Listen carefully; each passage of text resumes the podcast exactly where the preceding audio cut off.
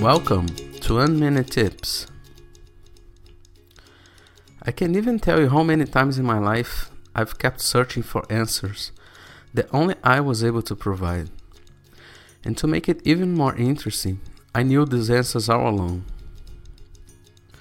We have a little sensor called intuition, or inner GPS, as Henri from WakeUpCloud.com likes to call it. This little bugger works fine, but we have problems trusting it. If you just let your inner GPS guide you, it will work out fine. It may not always give you the shortest route, but it will always lead you where you're supposed to go. Trust in yourself, do what your heart tells you to do, and let go of the rest. I'm Rod Gomes, and I'll come back with another one minute tip soon. Take care, stay active, and stay positive.